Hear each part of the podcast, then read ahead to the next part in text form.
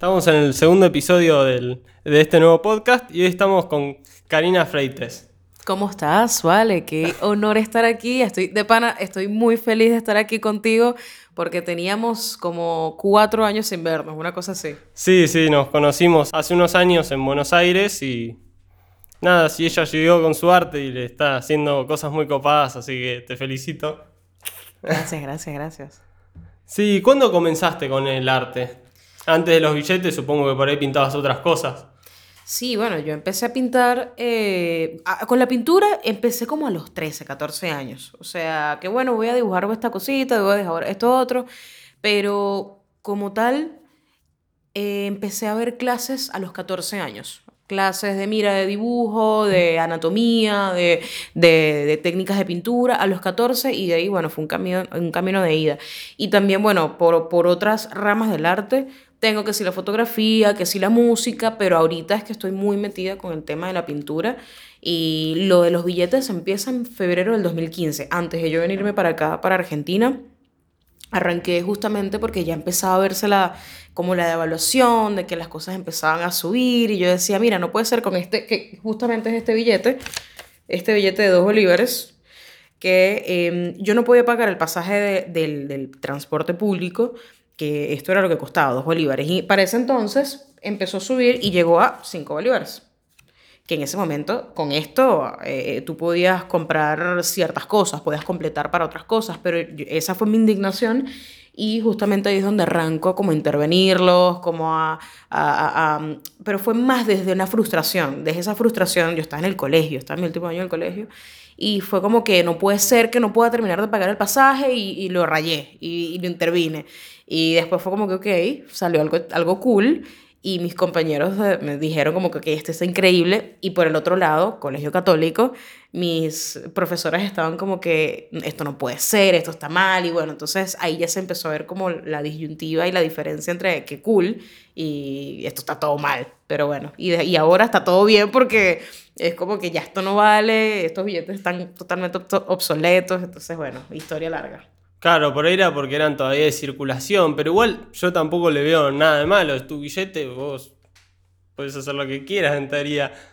O sea, sé que no sé, en realidad no, pero. Claro, sí, no, porque eso, es- eso le pertenece al, al país, a la nación. Entonces, es como que mm, eh, estoy infringiendo una ley. Es más, yo, menor de edad, me dijeron, te vamos a denunciar al, al Banco Central. Y yo, ¿qué señor? Yo tengo 17 años, ¿cómo que me va a denunciar al banco? ¿Y quién te dijo eso? Un no, agente, eso fue justamente, creo que fue después que subí el segundo billete eh, que intervine, que me acuerdo clarito que fue un Darth Vader, que yo los intervenía con bolígrafo, con virome, eh, porque no tenía como esa, eh, eh, esa inquietud de ponerle demasiado, eh, sino que era como que quiero depositar acá toda mi, mi, mi, mi, mi frustración de, de lo que está sucediendo y quiero protestar. Pero después vino como que, bueno, me estoy adelantando un poquito, pero después vino ese tema de quiero hacer algo mucho más elaborado. Quiero meterle muchísimas más cosas y, y bueno, el resto es historia. Sí, también así de haber, supongo que cambiado la técnica. Por ahí empezaste con lapicera. ¿Cómo, cómo es la técnica cuando lo- los pintás y cómo fue evolucionando?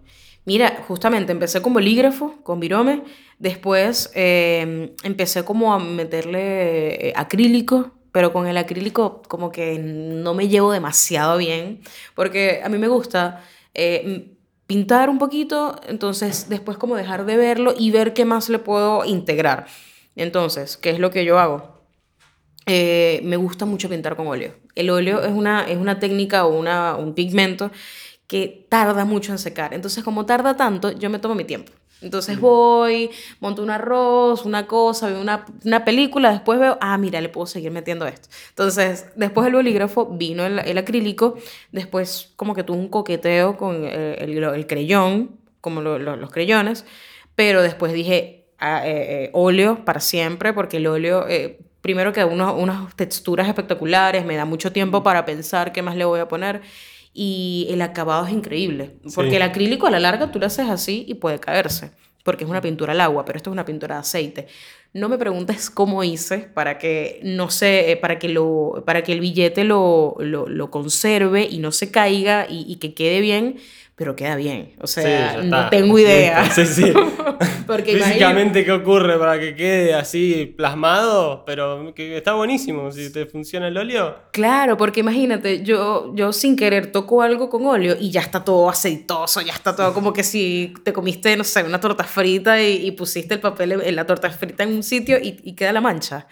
Bueno, así queda el óleo, en papel, en lo que sea. Entonces, eh, no sé, pero eh, encima de los billetes queda espectacular, queda muy lindo. Entonces, vamos a ver si, si muestro algo por allí. Si se ve, ¿no? Si se ve.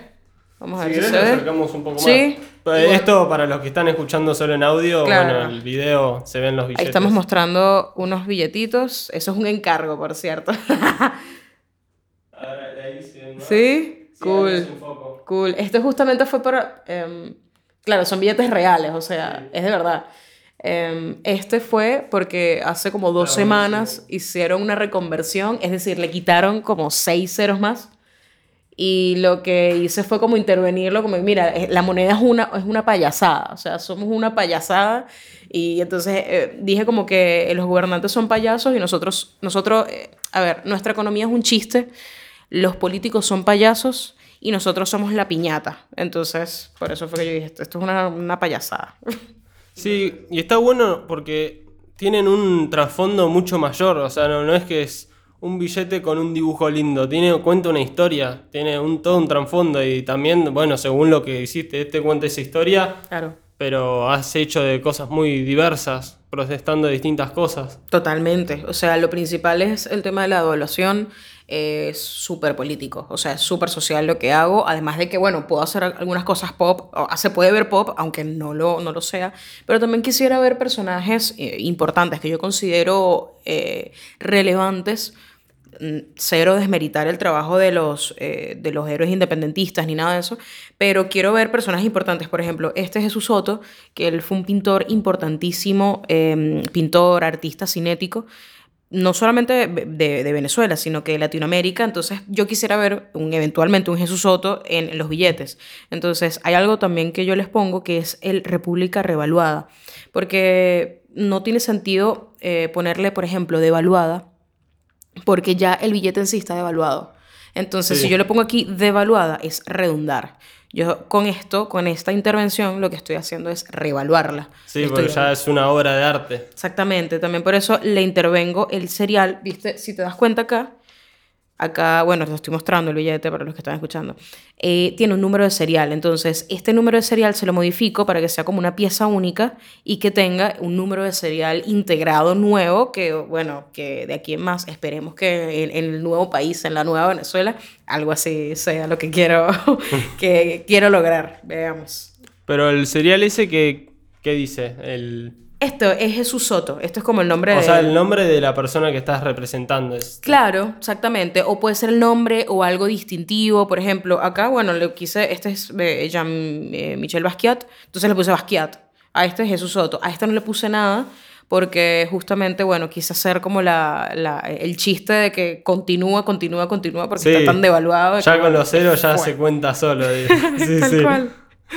Sí, también nombraste a este artista cinético. Es un tipo de arte que te interesa, porque también habías nombrado a Cruz 10 en una entrevista. Totalmente, amo demasiado Cruz 10. O sea, em, Jesús Soto y eh, Carlos Cruz 10 son de los mayores exponentes del arte cinético, como te digo, no solamente en Venezuela, sino en Latinoamérica. Y también que, bueno, eh, eh, Cruz 10 es casi que francés, o sea, Cruz 10 es casi que de Francia, ellos no lo quieren quitar, no mentira, eh, sino que Cruz 10 vivió mucho tiempo en Francia, como desde los 60, 70 ya estaba viviendo en Francia, y mm, nada, yo lo admiro mucho no solamente por su arte, sino por su visión, su manera de, de, cómo eh, ve el arte, de cómo ve su, su trabajo, que no es como em, yo quiero simplemente hacer esto y ya, sino que es que, mira, yo quiero innovar, quiero eh, dejar algo eh, asentado para futuras generaciones y quiero que esto sea llevadero, quiero que esto sea, em, no, no, sea un, un, infierno, porque ser artista no es un infierno, sino que yo quiero, quiero divertirme mientras trabajo y, y tomarme un vino, o sea, para él tomarse un, vino, una cerveza, una cosa y estar con su familia en el trabajo, para él era todo. Entonces más o menos me gusta esa filosofía de vida. Y por cierto, él, eh, Cruz Díaz, Jesús Soto y también hay otra persona súper importante que se llama Alfredo Sadel, ellos tocaban también, ellos tocaban y hacían serenatas, entonces ese tipo de cosas intento llevarlo, traerlo ¿no? a mi vida. Y es como que, ok, a mí me encanta la música, me encanta hacer música, pero también me gusta innovar y, y- y llevar como conmigo todo esta, este imaginario que, que me he creado desde, desde hace un tiempito, ya 2015, seis años, ¿no? Sí. Entonces, bueno, nada, eh, eso, y siempre estar creando, innovando y llevándolos a ellos también, que son como unos referentes para mí. Sí, y en base, o sea, es gente que admiras mucho, la de la gente que pintas, pero en base a qué elegís a quién vas a pintar. En base a que, eh, dependiendo, por ejemplo, a veces pueden ser encargos, a veces pueden ser encargos y a veces puede ser como que yo cuando pinto, es- esto es como un, un- círculo, ¿no? Esto es una repetición. Por ejemplo, estoy haciendo este encargo. Entonces, en este encargo, yo no escucho música, sino que a mí me gusta escuchar que sí, podcast o, programas que sean de, de- de- de historia, de historia o de personas que a mí me han, me han influenciado. Por ejemplo, estaba escuchando un, eh, una entrevista de Cruz Díaz, de, que se la hizo una persona súper importante que se llama Sofía Inver. Entonces yo le estaba escuchando eso y yo digo, la próxima persona que tengo que pintar es Cruz Díaz, porque no puede ser esta persona tan increíble, que, que importante, yo quiero verlo a él en uno de los billetes, o sea, yo eventualmente quiero que tenga el, el poder que, que realmente tiene, el, el, el, peso, ¿no? El peso que realmente tiene. Entonces e- e- es como un círculo repetitivo. Entonces pinto Cruz Díaz y, ah, bueno, después viene otro, otro encargo, por decirte de alguna manera. Entonces me pongo a escuchar un podcast de El Ávila la montaña, la sultana de Caracas. La, entonces, ah, bueno, el Ávila, entonces me pongo a pintar el Ávila. Sí. Entonces es un círculo. Este es el Ávila, este, este es Caracas. Eh, Este es donde, de donde yo soy. Y, y nada, a mí me encanta retratar Caracas. Es una cosa, me fascina. Eh, Caracas es muy loca porque es un valle. Eh, entonces es esta ciudad y está la montaña enorme y del otro lado está la playa. Entonces tú de, de Caracas puedes llegar, de- bueno, de mi casa, llegas en 15 minutos a la playa. Entonces eso es espectacular. Sí, está buenísimo. Súper. Los paisajes. Es espectacular. Y además que, ojo, es una playa con agua caliente. Ojo. Sí, no, acá en Argentina Ojo. es helada. Es como meter el pie, como, ay, no, está muy fría. Sí. O te metes porque te querés meter al agua a los cinco minutos ya no querés saber más nada. A mí me pasó que fui, eh, fuimos a la costa en, en diciembre y yo que es mi momento, o sea, un calorón, una cosa, y yo meto el pie y yo, ay Dios mío santísimo, ¿por qué tú me haces esto? Es frío, helado, pero no importa porque fue la experiencia y me encantó la costa de acá, me, me pareció súper linda. eh, de verdad que unos colores muy lindos, muy pintorescos. Además que estaba, no me acuerdo el nombre ahorita, pero es como el límite entre el río de la Plata y el mar. Entonces fue una cosa, y tú veías como la separación, no me acuerdo Sí. ahorita cómo es que se llama, pero súper lindo. Es, creo que antes, después de Mar del Plata, me parece, algo así, pero bueno, bellísimo. E- e- Excelente, eh, cinco estrellas. Ah, y también hace poco pusiste en Nueva York. Ay, sí, eso fue el, en, no- en, ay, en junio. Yo Sí. iba a decir noviembre, ya viene noviembre. En junio, el, del 23, del 24 de junio al 26, estuve exponiendo con un montón de gente increíble. Eh, fue, de verdad, fue una de las mejores cosas que me ha pasado en la vida. Porque mm, hicieron esta invitación para exponer eh, con más de 80 artistas también, venezolanos. Eh, es un grupo hermoso que a- ahorita estoy trabajando con ellos, que me parece una, una bendición, que se llama Venezuela Art Fair, eh, como una feria de, arte venezolano, pero para eh, personas que están en el extranjero, eh, personas en Nueva York, etc. Entonces me hacen esta invitación y yo digo, ¿cómo voy a ir para ese sitio si uno, no tengo plata, dos, tengo el pasaporte vencido y tres, estoy trabajando, ¿cómo hago? Yo acabo de pedir vacaciones. Entonces, eh, las cosas del universo, todo se dio. Eh, la- muchísima gente me ayudó. eh, fue una cosa de verdad que yo dije como que, mira, me salió esta oportunidad y mucha gente de verdad fue como que te vamos a ayudar y vas a llegar. Y, y viajé con pasaporte vencido y, y eso fue una, una travesía. Pero más allá de eso, eh, la experiencia de, de exponer en Nueva York fue increíble, además de que llevé bastantes pinturas, bastantes obras, y las vendí todas. O sea, Ah. yo decía, te estoy llevando demasiadas pinturas, esto es demasiado, todo mal. Sí, como tanto de llegar y después se vendió oh. todo. Sí, sí. Sí, qué horror. Y no, al contrario, se No, quedaron sí, todas mejor. por allá. Sí, sí, sí. Además, mejor, de última, mejor llegar de más que llegar de menos. De, la Claro, sí. tal cual. Es mejor, ¿cómo es que es? Es, es mejor, eh, hay una, una publicidad muy conocida en Venezuela que dice, es mejor tener un seguro y no necesitarlo que necesitarlo y no tenerlo. Sí. No voy a decir la marca porque no nos están pagando, pero pendiente. Esa, esa, es mu- es- o sea, es mejor tenerlo y, y no necesitarlo que necesitarlo y no tenerlo. Así que bueno, fue súper linda la exposición y, y conocí gente muy bonita. Eh, lo único fue, lo único eh, que no estaba en, eh, como en el, en el plan, porque mi plan era quedarme una semana, fue que me quedé varada. O sea, me quedé varada dos meses más. O sea, estuve de casi tres meses en Nueva York porque, bueno, viste que cerraron las, las, em, Fronteras. las fronteras, Sí. no se podía viajar y qué sé yo. Y, y nada, me quedé varada. Por suerte y gracias a la vida, eh, me quedé en casa de un amigo y yo decía, ok, no tengo plata. ¿Qué voy a hacer? ¿Cómo hago? Y yo estaba a punto de raparme la cabeza así, ah, o qué sé yo, agarrar una, una guitarra e irme al Times Square a, a cantar en bolas. Pero eh, no lo hice. Mm, Se me ocurrió la idea de ponerme a pintar allá. ¿Por qué no, por qué no pintar allá? Y me, me salieron encargos allá en Nueva York, o sea, en Estados Unidos, y los enviaba. Los enviaba, los pintaba, los enviaba, y con eso fue que, que aguanté tres meses.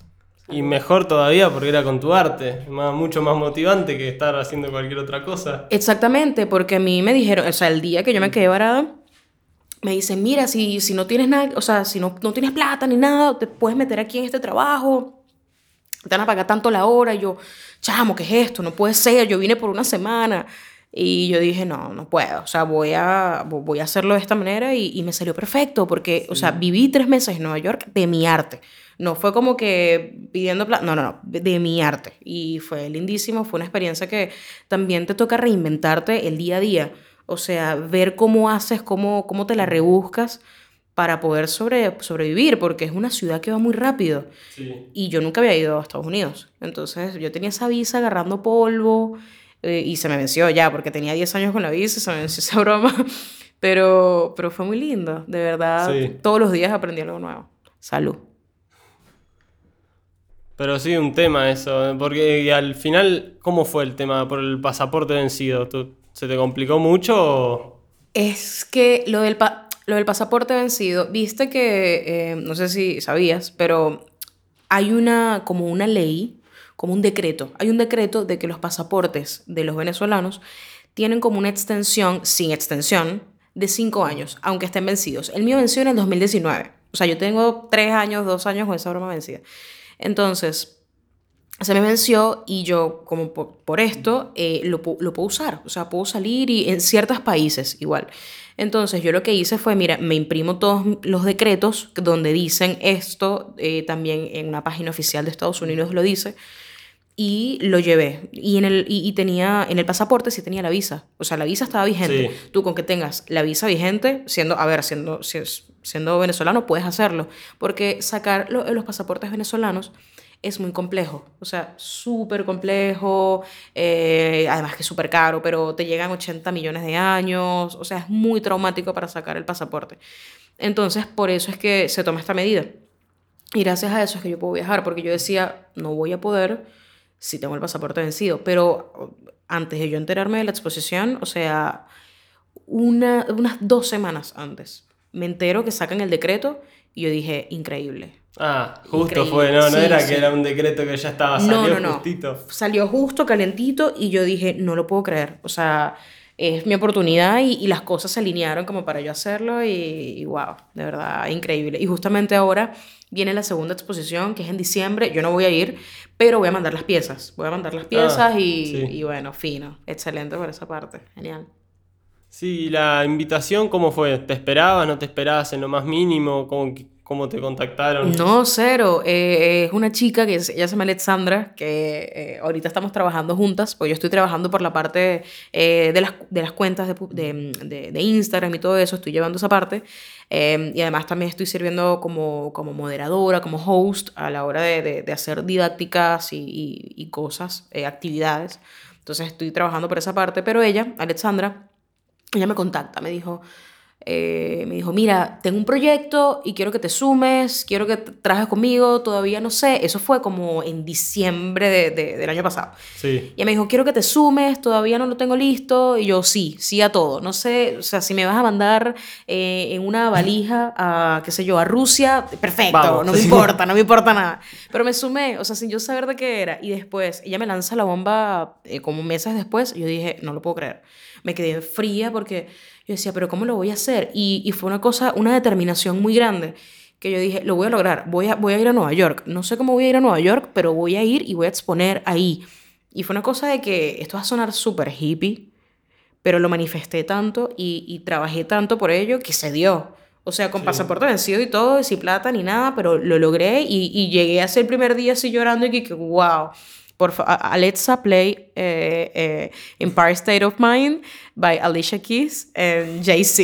una cosa así, Sí. yo así llorando. New York. Una cosa hermosa. Sí, también contabas de que admira, o sea, que te gusta el trabajo de Van Gogh.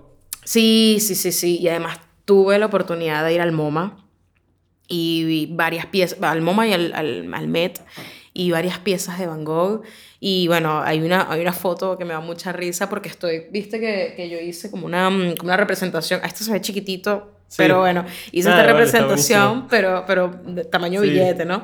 Entonces yo me, vi- me llevé la, la, la representación, la pieza, y estaba justamente atrás, estaba la foto, y, y me da mucha risa esa foto que me hicieron, porque yo estaba así, con el billete en grande, y estaba hinchada de tanto llorar, porque fue tanta la emoción de ver como, hey, esta, esta pieza, esta, esta obra de, en vivo de este artista que, que amo y admiro tanto, eh, es indescriptible. O sea, una cosa es verla, es que hasta los colores cambian.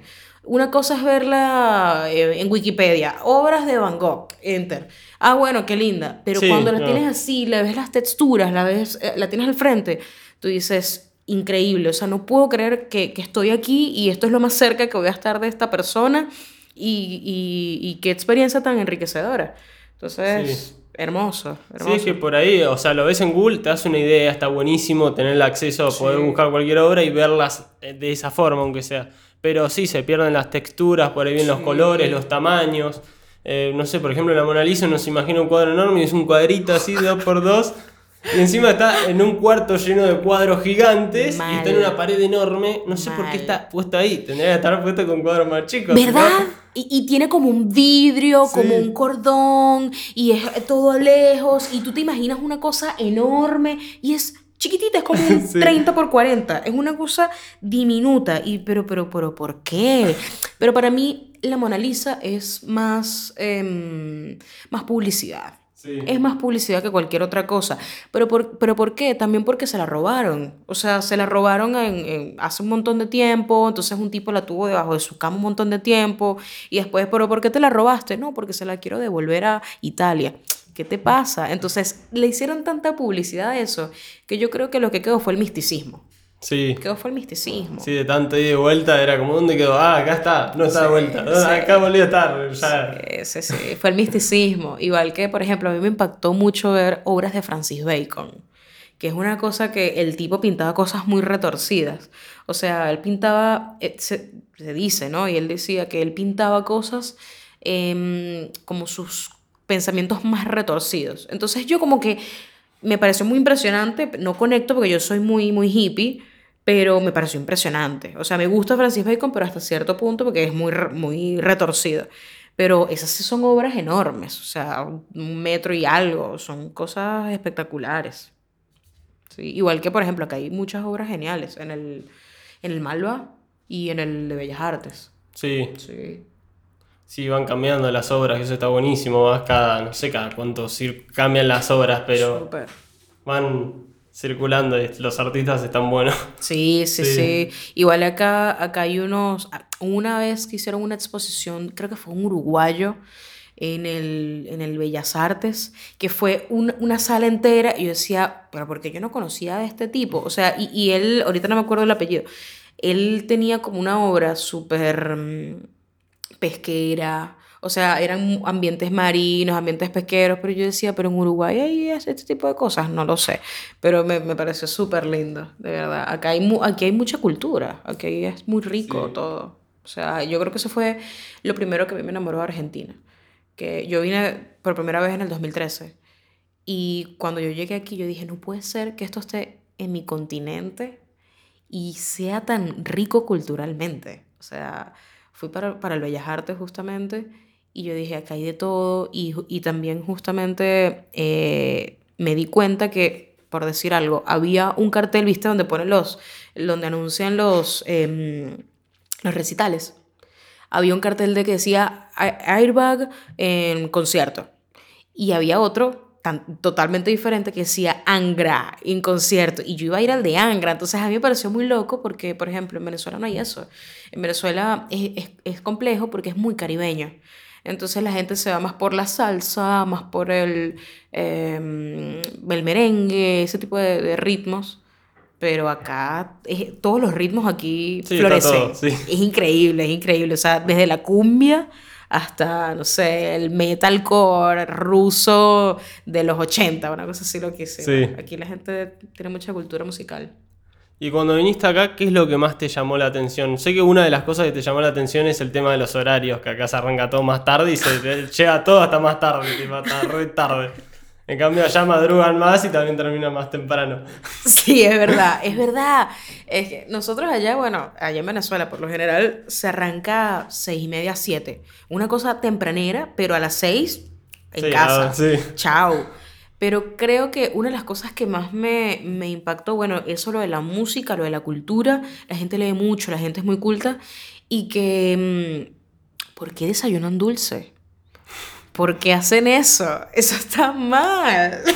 Eso te cae como una piedra en el estómago. A ver, todo respeto, todo amor, pero, pero wow, o sea, pega. Y además con mate, que el mate es una hierba fuerte. Entonces, eh, es, es duro, es duro. Por ejemplo, yo, yo desayuno con frutitas y un poquito de, un pancito chiquitito, como para... Nosotros tenemos como una, la mayoría, ¿no? Tenemos como una creencia, no, no una creencia, una costumbre de que se desayuna fuerte, se almuerza bien y se cena muy ligero, porque nos acostamos muy temprano. Pero acá es todo lo contrario. Acá no se desayuna, se almuerza bien y se cena power. Eh, mis amigos hacen eso acá. No sé, algo que si una milanesa así en la Sí. noche, sábado en la noche, y yo, wow. Para mí eso me mata, no puedo dormir, porque no- se me quita el sueño directamente. Sí, es cierto que el mate está re arraigado acá, todos toman mate. Amo el mate, ojo, amo el mate, pero yo me tomo dos sorbos de mate y estoy así como eléctrica, estoy, me Sí. muero, muerta. Una cosa loca. Sí, no, yo no soy muy del mate y todos, ¿cómo que no tomas mate? Mi viejo toma siempre mate y yo como que No. nada. ¿Pero te gusta el café? Tampoco mucho. Tomo bastante Nesquik, soy un personaje, Mm. pero...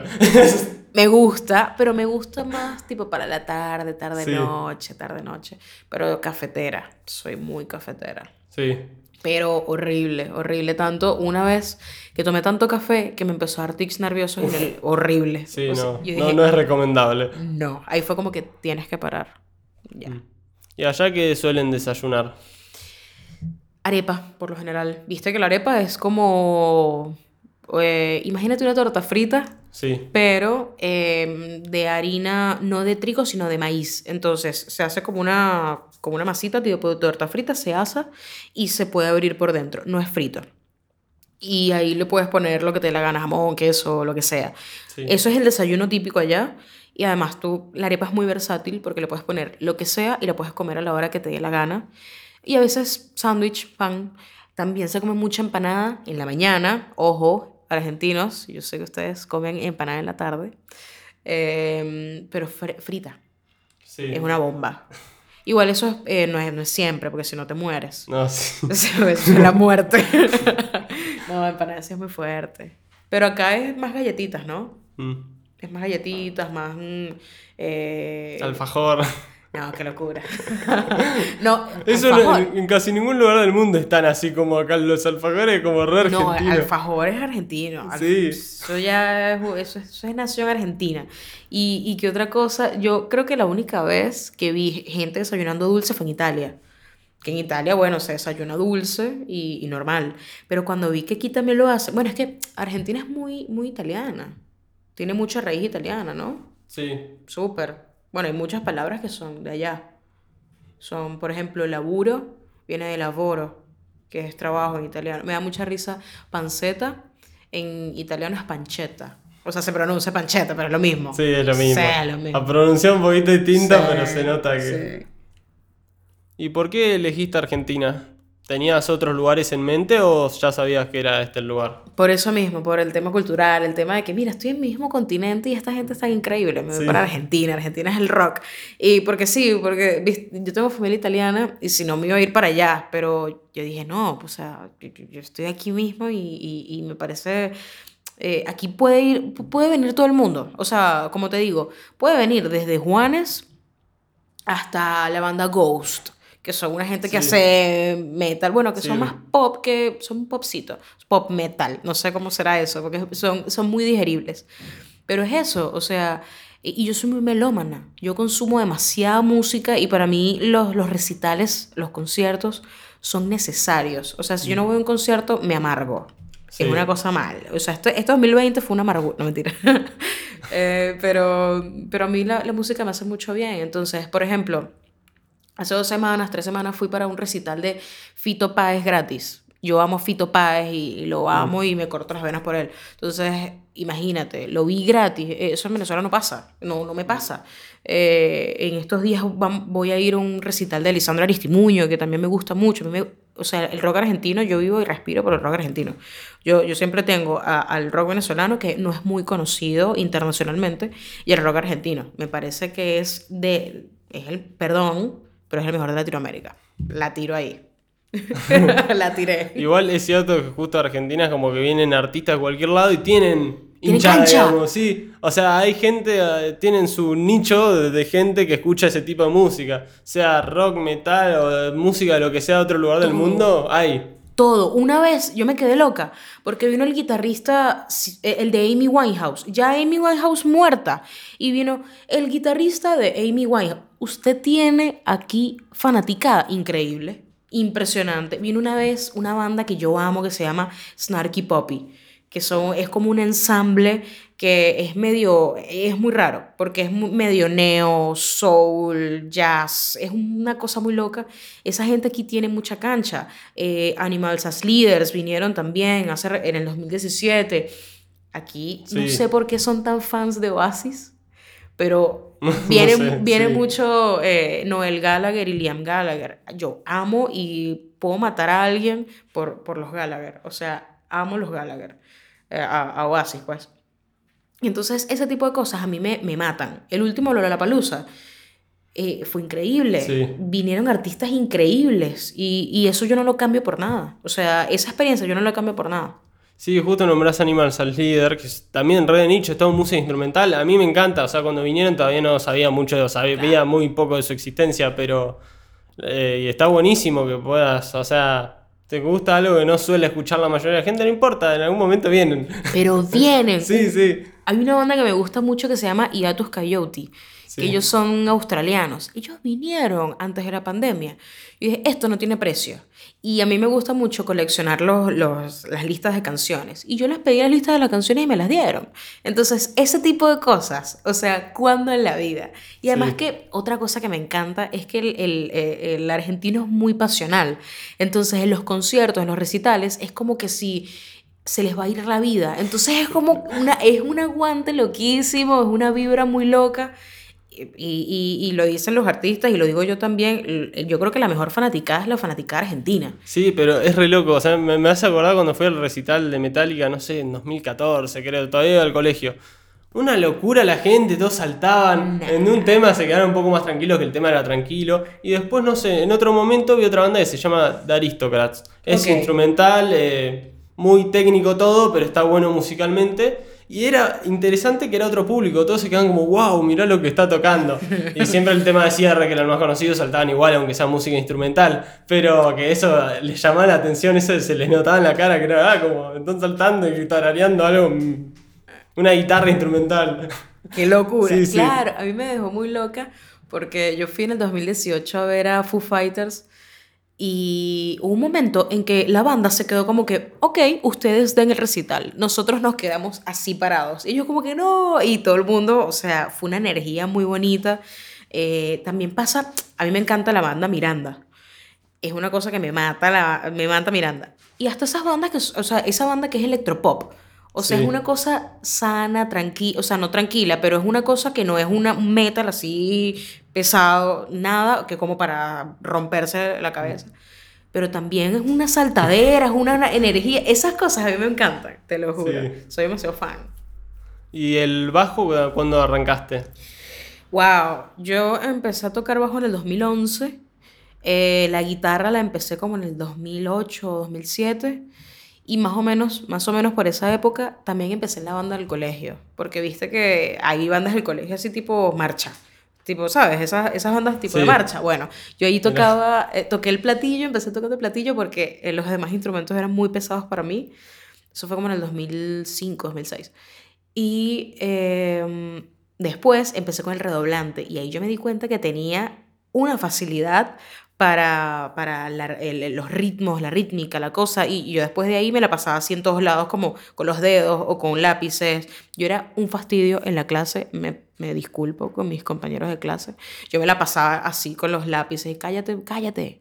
Eh, pero bueno, de ahí arrancó el tema de la música y hasta ahorita, eh, ahorita me, me estoy equipando con, con cositas como para ver si hago música, porque bueno, lo de la pintura, gracias a la vida, gracias a todo, me, me ocupa muchísimo tiempo, pero quisiera, quisiera meterle más al, al tema musical, te lo juro, o sea, yo vivo y respiro por la música, o sea, a mí un día me llega a elegir, me llegan a poner a elegir, qué sé yo, cualquier cosa, yo digo música, así, con las manos arriba.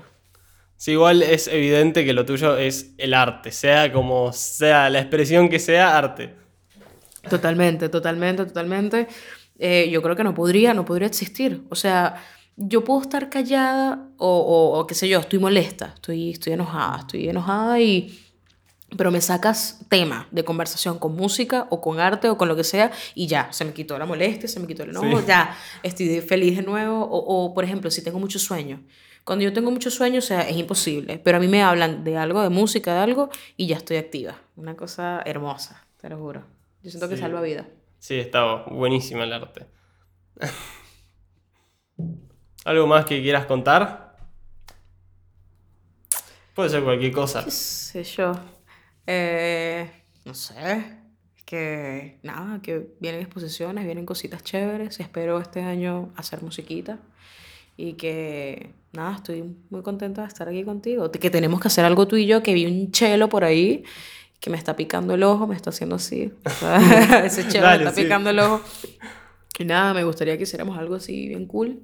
Así que nada, eso. Bueno, buenísimo. Eres el rock.